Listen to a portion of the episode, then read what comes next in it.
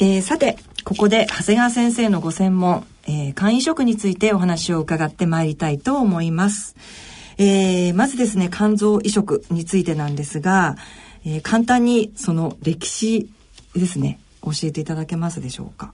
そうですね。はい。まあ世界的には、あの、アメリカのスターズル博士っていう、はい、えー、パイオニアの先生が、はい、1963年ですかね、はい、初めて肝移植をやったっていうのが、まあ、最初なんですけども、はい、あの当初はあのまあ、失敗の繰り返しというかですね、えー、うまくいかなかったんですね。はい、えー、それからあのその原因はあの拒絶反応をコントロールできなかったっていうのがメインなんですけども、はいうん、あのいい薬が出てですね、はい、あの成績が改善したというそういう、えー、世界的にはそういう歴史ですね。すね。はい、えー、日本の場合はですね、えー、まあそのスターツルがやった時期に、えー、えー、何例か行われたんですけども、はい、あのまあ新移植のあの、えー話題食の問題とかあったりしてですね、はいはい、えー、一時的に移植が止まってた時期があります。なるほど。はい。はい、で事実上あの日本で移植が日常的に行われるようになってきたのは、はい、1989年の、89年、ね、あの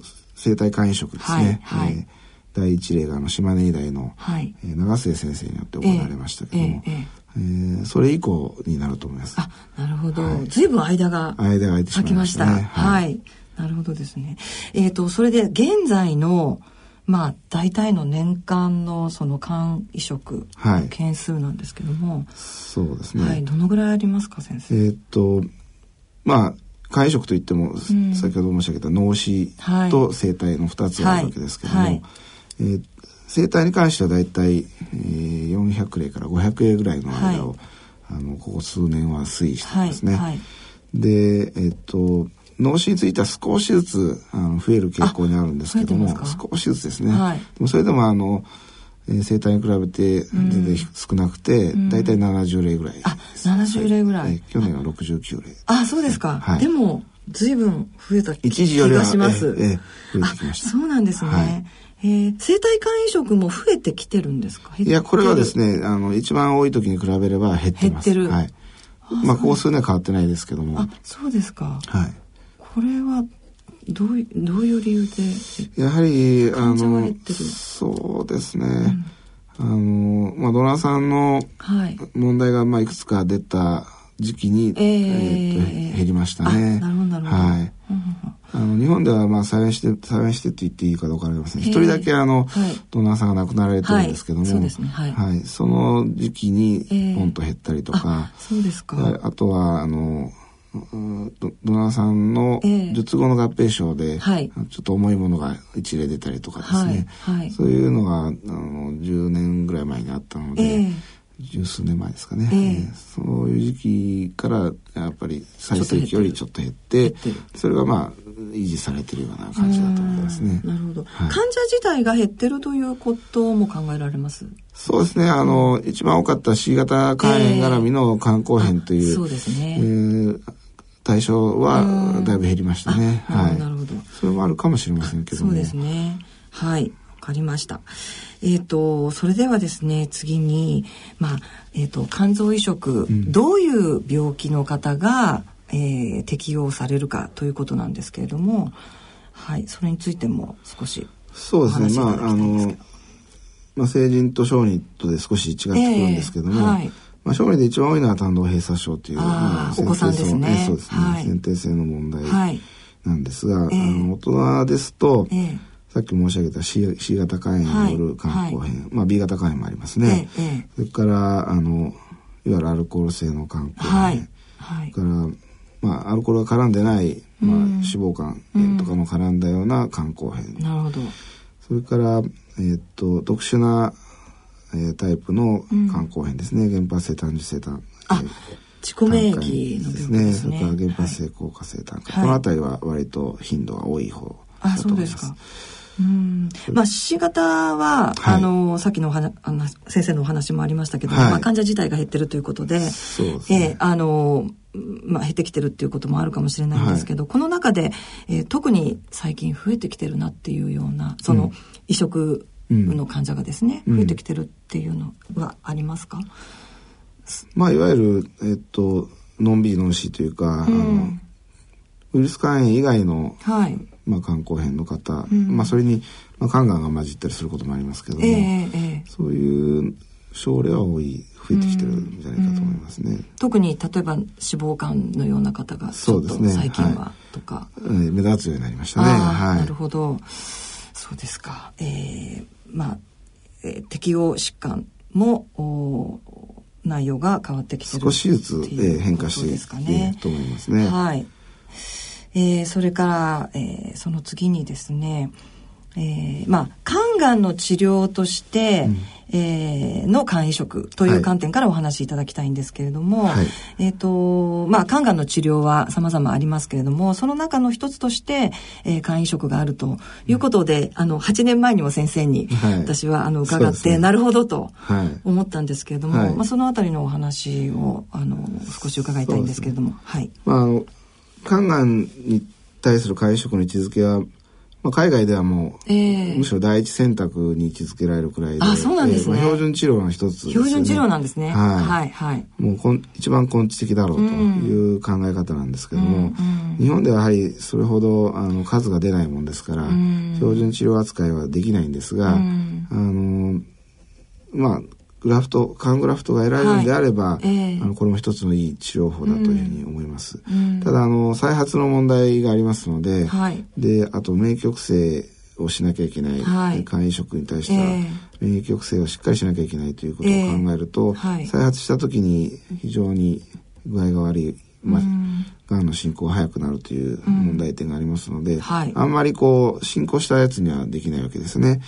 で今はあのミラノ基準と言われている、はい。はい、まあ1個であれば5センチ以下で、うん、えー、3センチ以下であれば最大形で3センチ以下であれば3個以内という基準があって、まあそれもそれが保険適用にもなってますので、まあ、基本的にはミラノ基準の範囲内で、うん、あの肝移植が行われていると思いますし、はいえー、まあガイドライン上も、まあそうなってます。うん、ただ今後少し、あの、肝移植研究会の、あの、データが、あの、最近出ましてですね、はい、えー、もう少し広げてもですね、ええ、あの適用を広げても、はい、あの成績が落ちずに、ええ、かつあの肝移植全体の、はい、適用範囲が広がるんじゃないかという基準が、はい、推奨されてるんですね。あ、そうなんですか。推奨というか、まあ、提案されてるんですね。えええっと、まあ、最大径5センチ以内であれば5個以内で。はい、5個以内はい。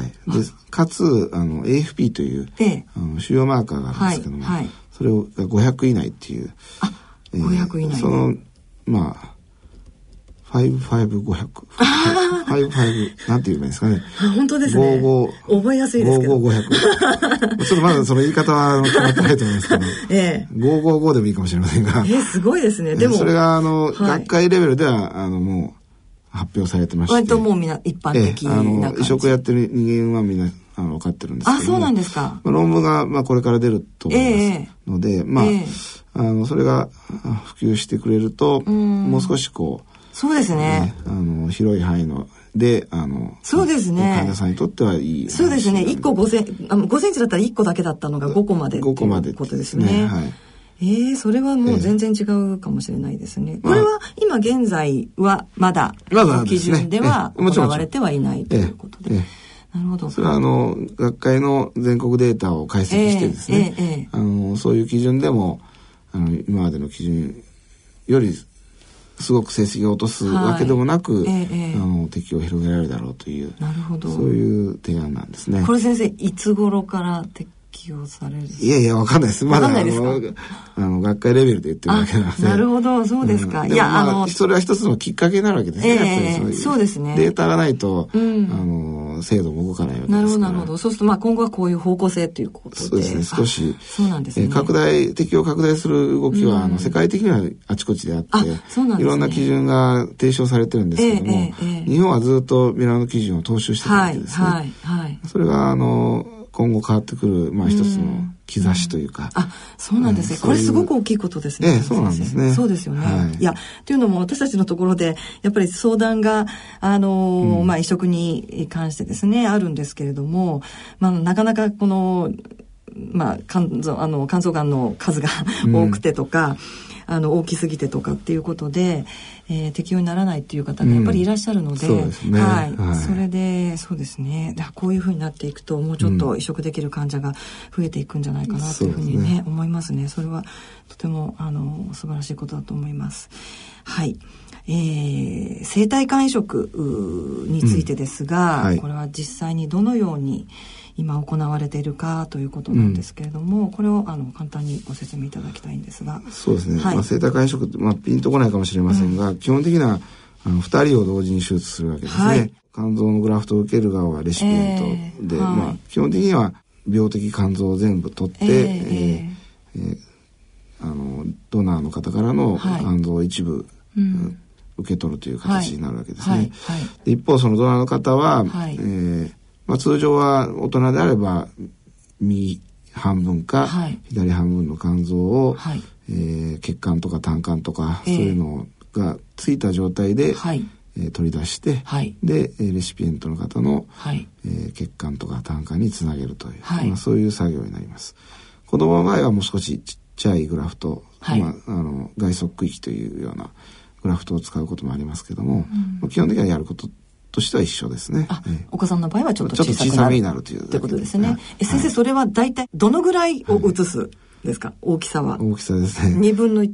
えっ、と、いえいえ、えっ、と、左と右は大体、まあ人によってちょっと違いますけども、ええー、右が2で左が1なんですね。あ、右が2で左が1。ええですんで、右肝を植えるということは、あの、3分の2の肝臓を提供することになります。ただまああの不思議なのは、えー、えー、残った3分の1の肝臓はまあ23か月もすればほぼ元の大きさに再生して23か月で再生して元の大きさに戻るんですね。で、うん、機能的にも、あの回復するというふうに言われてますので、まあそういうことがあるからまあ成り立つ治療だという、うん、そうですね、ね、再生するということで。はい、はい、わ、かりました。えっと同時に、えっ、ー、と、手術を行うということですよね。そうですね。はい。それは、えっ、ー、と、同じ部屋で。いやいやいや、違うところで。違いますね。違うところで。まあ、隣同士で。あ、隣同士で。ですね。はい。なるほど、なるほど。まあ、かなり大掛かりな移植ですから。そうですね。はい、2チームがあの同時に手術するわけですね。うんうん、あ、2チームがですね、はい、同時に。そうですね。なるほど。えっ、ー、と、そうしましたらですね、そのレシピエントの、はい、術前術後について、て伺いたいんですけども、はい。はい、まあ、どういうふうに進行していくかということと、うん、あとはまあ条件ですねレシピエントの、うん、うん、その辺をちょっと伺いたいんですけど。そうですね。術前の状態がどれぐらいかでだいぶ変わってくると思いますね。はい、はい、あのまあ、肝硬変がひどい状態で、うん、あのえー、移植するとまあはい、あのしっかり肝臓が働いてくれたとしても、ええ、あの立ち上がりゆっくりというか、はい、まあ、例えば、えー、まあ、腹水が一時的に、はいうん。うん、下手すると1日10リットルぐらい出ちゃうこともありますけどもね,、えー、ね。10リットルなんか出ちゃうと、えー、点滴も10リットル。あそうなんですね、やらないと追いつかないわけですね、はいはい、まあ、まあ、ざっくり言ってですね、えー、10リットルというと1時間どれぐらいですか？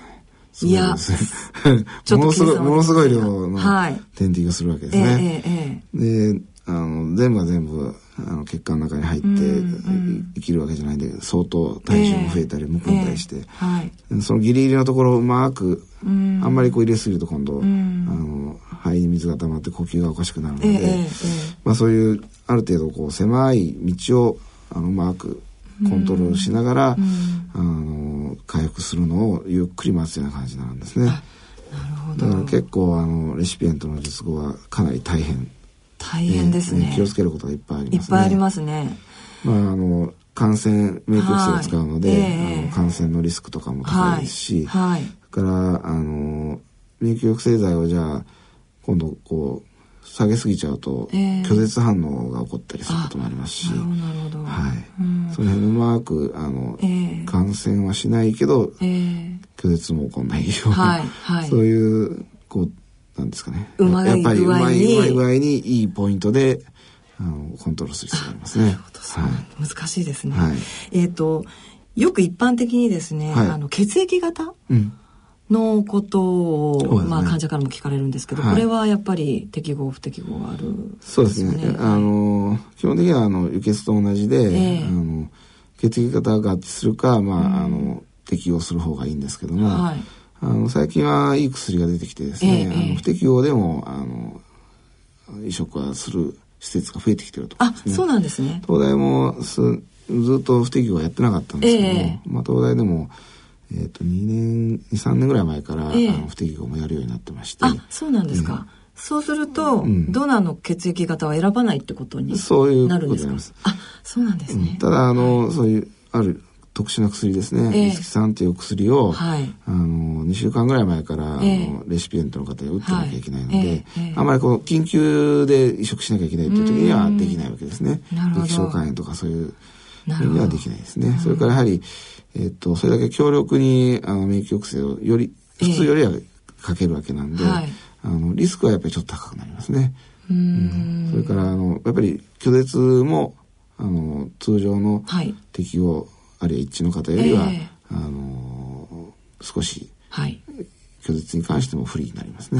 なるほど。なのであの昔ほど悪くはないけども、えー、あのやっぱりリスクという意味ではちょっと高くなります。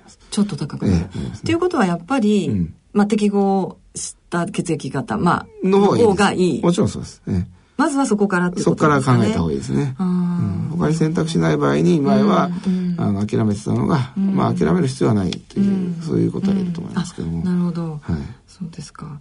えっ、ー、と、生体肝移植っていうと、私たちの、はい、あの、まあ、患者会にもたくさん、はい、あの、経験された方と、それからこれから、あの、したいっていう方もいらっしゃるんですけれども、はい、やっぱり家族でっていうことになりますか、先生？移植学会の、えー、その、倫理的な、まあ、ガイドライン上は、はい、あの六神道ということになってます、ね。六神道。えー、はい。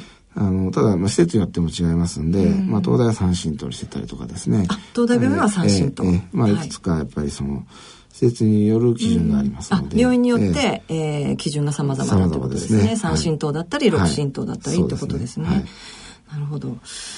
はい。えっ、ー、と、うん、そしたら今度はドナーの方のお話を伺いたいんですけど、はい、ドナーの方は、うんえー、まあ先ほどあの血液型のお話を伺いました、うんはい、えー、その他にですね何かあの例えば性別はどちらか男性の方がいいとか女性の方がいいとか、うん、あるいは肝臓に病気を持ってる場合どうかとか、そのあたりをちょっと伺いたいんですけど。まあ、性別はあまり関係ないですね。うん。うん、まあ、関係あるとしたら、あの、体格ですかね。体格。体格差があると、はい。あの、問題になりますね。要するにその、えー、体格によって肝臓の大きさ変わってきますので、はい、あるいは必要とするレシピエントの方にとって必要となる肝臓の量っていうのがある程度ありますので、はい、えー、っと小さいドナーさんから大きなレシピエントさんに、はい、えー、移植する場合、えー、えー、まあ最大で右肝グラフトなんですけども、はいえ。ー、あのそれでも足りないってことがありえますね。はい、なるほど。えっと、小さい方から大きい方の場合はそうなるわけですよね。ね逆は先生大丈夫逆はだから、問題ない。ちょっとだけにすればいい。えそうです。左肝でも大丈夫かもしれないですね。はい。はい、まあ、左肝の方が、ドナーさんにとっては、えー、あの、少ない肝臓の提供でいいので、えー、ご負担は軽いわけですね。あなるほど、なるほど。うん、そっちの方が、あの、成立しやすい。あ、なるほど。はい。そうですか。はい、あとは、えっ、ー、と、病気を持ってる。そうですね。基本的に、あの、治療対象になる病気ですね。えー、そあの、えー、持っている場合はあのドナーの適用外にすることが多いんじゃないかと思いますね。例えば先生脂肪肝今たくさんいらっしゃると思うんですけど、ねまあ、脂肪肝は特にまあ薬飲んだりしないと思うんで、うん、あのまあダイエットしてくださいって言われるかもしれませんが、はい、あのそれだけで適用外にはならないんですけども、脂肪肝の程度ですよね。あ程度、はい、はい、なるほど。えーえー、例えばあの、まあ、生検までしてね、肝生検までして、はい、組織を見て脂肪化率を評価して、はい、あの、ドナーの適合性を、えー、判断することもあるんですけども、えー、あの一応、まあ、東大の基準ですけども、はい、あの脂肪化率が一桁であれば、えー、あの、ドナーさんとして、あの、まあ、手術することはありますね。あ、そうなんですね。2桁以上の場合は、あの、避けてます。はい。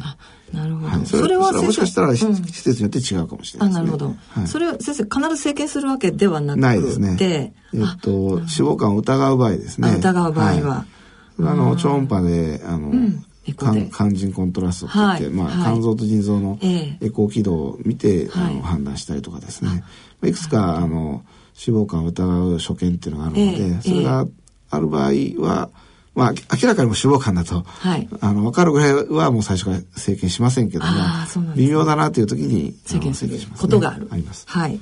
それで判断をするということで。そうですか。脂肪肝ぐらい。そう。でも脂肪肝の方今ねすごく増えてるので ねなかなかあのいやそういう患者がやっぱりいたんですね。ご夫婦でやっぱり、うん、あのドナーにってことで。ただあのもしそのレシピエントの方の状態が、えー、あのある程度待ってる場合はですね、はい、あの結構ダイエットは有効で、うん、あの体重を減らせばあの脂肪化率は減るんですね。なるほど。で整形を2回やって、はい、で1回目は結構、えー、あったんだけど、えー、ダイエット後に見ると、えー、一桁台だったので、はい、あのー、まあ、大丈夫なれましたっていう例は結構あります。なるほど。はいかなり 頑張んなきゃいけないと思います。そうですね。まあでもね、あの、大事なことなので、ええー、まあそういうこともあるということですね。はい。えー、ドナーの方の術後なんですけれども、はい。えっ、ー、とちょっとあまり私はイメージができないんですけれども、はい、どんな、はい、あことをに気をつけたらいいんですかね？どんな状況なんでしょうかね？えっ、ー、とまあ普通の関節除と同じような経過なんですけども、えーえーはい、あのもともと正常感の方ですし、はい、そうですね、それからあのまあ他に病気がないというか、えー、まあ、えー、あの元来健康な方なので、うんうんうん、あの比較的経過はいいんですね。はい、最近はあの早ければ1週間から10日ぐらいで、はい、退院されますね。そうなんですね。はい。はい。あと、えっ、ー、と、何か気をつけなくちゃいけないとか、そうですね。えっ、ー、と、手術の後ですね。そうですね。うん、あの、まあ、それぐらい退院すると言っても、まあ、すぐ働いたりすることができるわけではなくて、えー、まあ、あの、身の回りのことはちゃんとできるっていうぐらいなんですけども、えーはい、あの、まあ、気をつけることがあるとすれば、うん、あの、あんまりこう腹筋に力がかかるすると、あの、まあ肝臓取られちゃってますからね。そう、えー、まああの、不景反抗ヘルニアみたいな、あ、そういう、そうなんですね。えー、なる可能性があるので、あんまりこう重いものをぐっと持ち上げるようなことは、まあ、1、2ヶ月、2ヶ月ぐらいやめといた方がいいですよね。はい、先生のさっきのお話では大体2か月ぐらいで元の肝臓に、肝臓大きさ自体は戻るということですのではい、その戻るぐらいまでは、うん、えー、あんまり無理をしちゃいけないと。そうですね、はい、いうことですね。まあ、でも日常生活は普通に送る,、ねえー、送ることができると、うん、いうことですね。はい。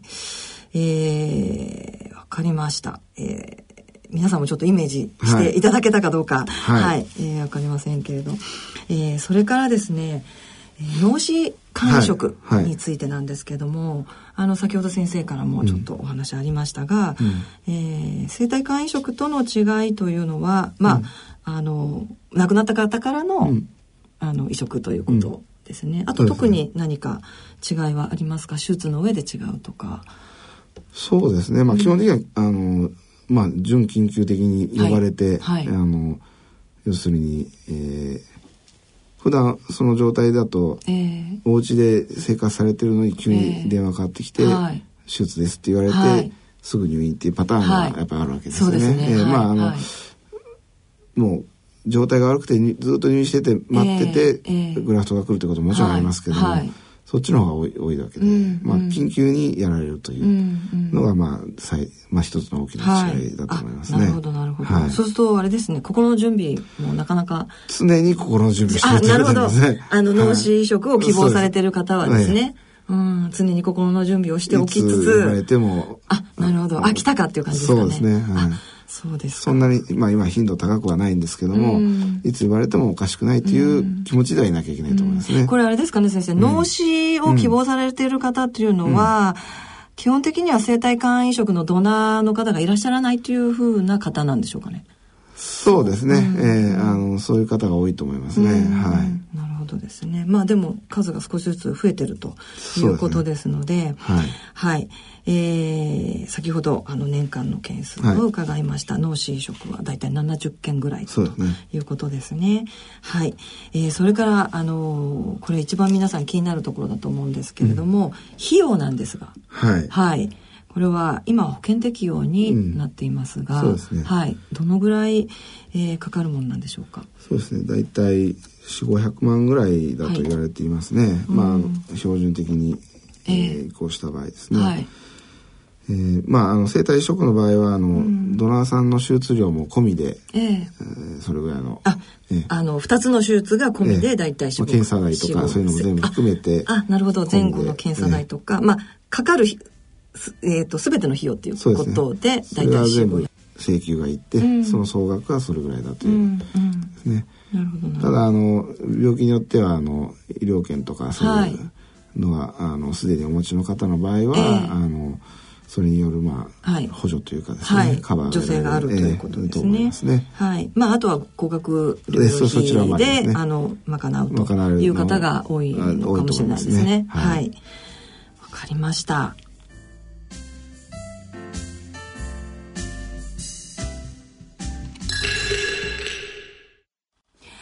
さて、ここで音楽をお聴きいただきましょう。長谷川先生からのリクエストで、浜田省吾のジュークのままさ。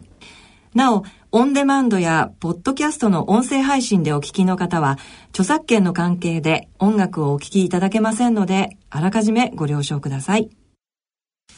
えー、先生、この曲は何か思い出がありますか？そうですね。ですけど。ええー、あのーまあ、大学入ってから聞き始めたんですけども、えーはい、えー、なんていうんですかねあのロック調演歌はい、演歌みたいな そういう内容じゃないと思うんですよね。そうですね。えー、浜田省吾。はい。はい。ええ。ー、なんで、うん、あの結構あの歌詞が好きで、えー、はい。うんまあ大体まあ20前後ってなんかこう、はい、詰まったような感覚、はい、えー、なんかしたいけどうまくいかなくて、はい、えー、なんですかねこう閉塞感があるじゃないですか、うんうんうん、まあ、そういうのはうまくこう出てるのかなっていう気がしますけどね。じゃあその時のご自分にちょっとフィットしたっていうか、えーうん、そうですね。はい。うん、はい。えー、では先生最後に番組をお聞きの皆様に向けて何かメッセージをお話しいただけますでしょうか、そうですね。はい、あの、まあ、今日は移植の話をね、えー、いたしましたけど、はい、まあ、あの、私はどっちかというと、ドナーの方の移植をすることが多いんですね。あそうなんですね。ですね。はい、えー、で、まあ、正直、移植医として、えー、えー、本来なら生体肝移植は、あの、なくなるべき治療だと思うんですね。はい、本来はやはり、えー、脳死移植がメインで、はい、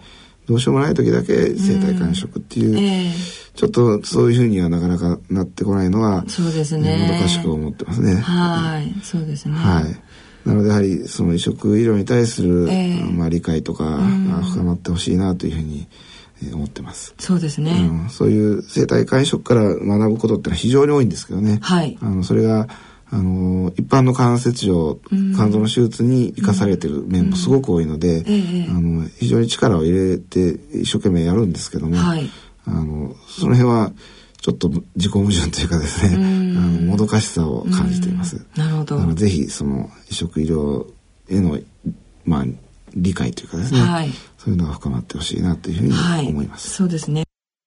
今回の健康医学のコーナーは東京大学簡単水外科教授の長谷川清先生にお話を伺ってまいりました。先生、ありがとうございました。ありがとうございました。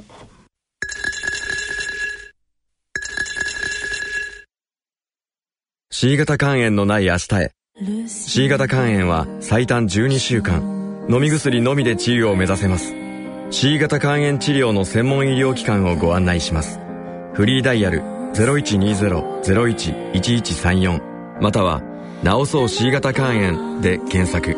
ギリアド。野村ちょっと気になるお金の話。今回は在職老齢年金です。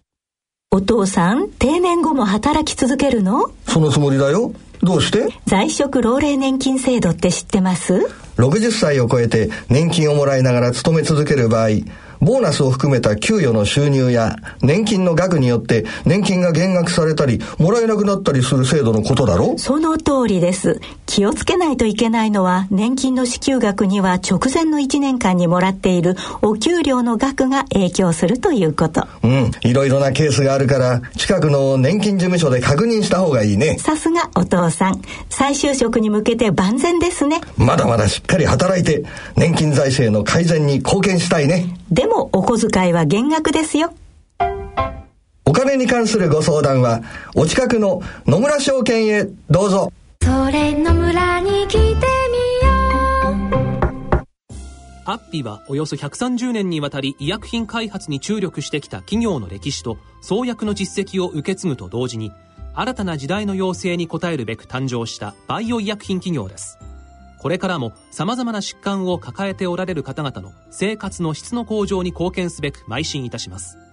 患者さんの笑顔に貢献するを目指す私たちの大いなる可能性にご期待いただくとともに、一層のご指導を賜りますようお願い申し上げます。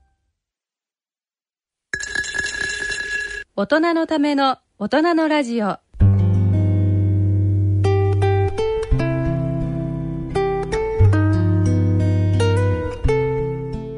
さて、えー、ここでお知らせです。えー、っと、この番組のスポンサーでもあります、ギリアドサイエンシズという会社。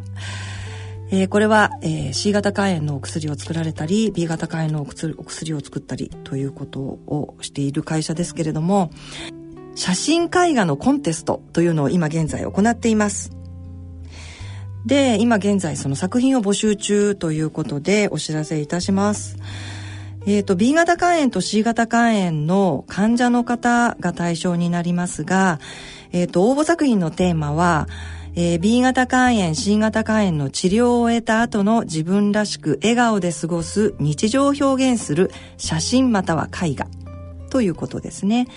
えっ、ー、と、応募資格としては、えー、B 型肝炎、C 型肝炎、治療中の方、または治療を終えられた方ということです。患者本人、患者さん本人が、えー、応募していただければと思います。応募資格10月の31日、10月末までになりますね。グランプリの方は B 型肝炎の方、C 型肝炎の方、それぞれ1名ずつということで、えー、商品券20万円分が商品ということになります。それから準グランプリの方も、えっ、ー、と、商品券10万円分、B 型肝炎の方2名、それから C 型肝炎の方2名、えー、ぜひぜひ応募していただきたいと思います。あの、昨年1回目がありまして、昨年は、えー、っとですね、C 型肝炎の方が対象だったんですけれども、えー、C 型肝炎治られた方が、えー、たくさん応募していただいて、えー、絵画の方もそれから写真の方もとても明るい本当にあの人生が楽しくなりました、えー、お孫さんといろんなところに行っています。とかそれからあ旅行に行けるようになりました。みたいなあコメント付きの、えー、作品がとても多かったことを覚えています。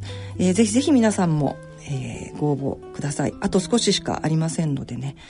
えー、今まで、あの写真であれば撮ったものそれから絵画でも今まで描いたもの過去に描いたものでも結構ですのでぜひ、えー、ご応募ください、えー、詳しいことはですねギリアドサイエンシズのホームページをご覧になってくださいよろしくお願いします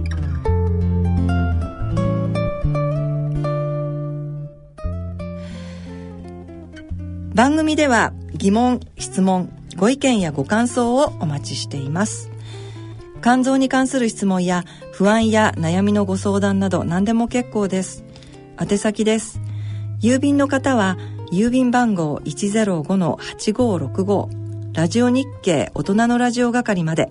あるいは大人のラジオの番組ホームページからの投稿もお待ちしています。それではお時間となりました。お相手は私米沢敦子でした次回の放送までさようなら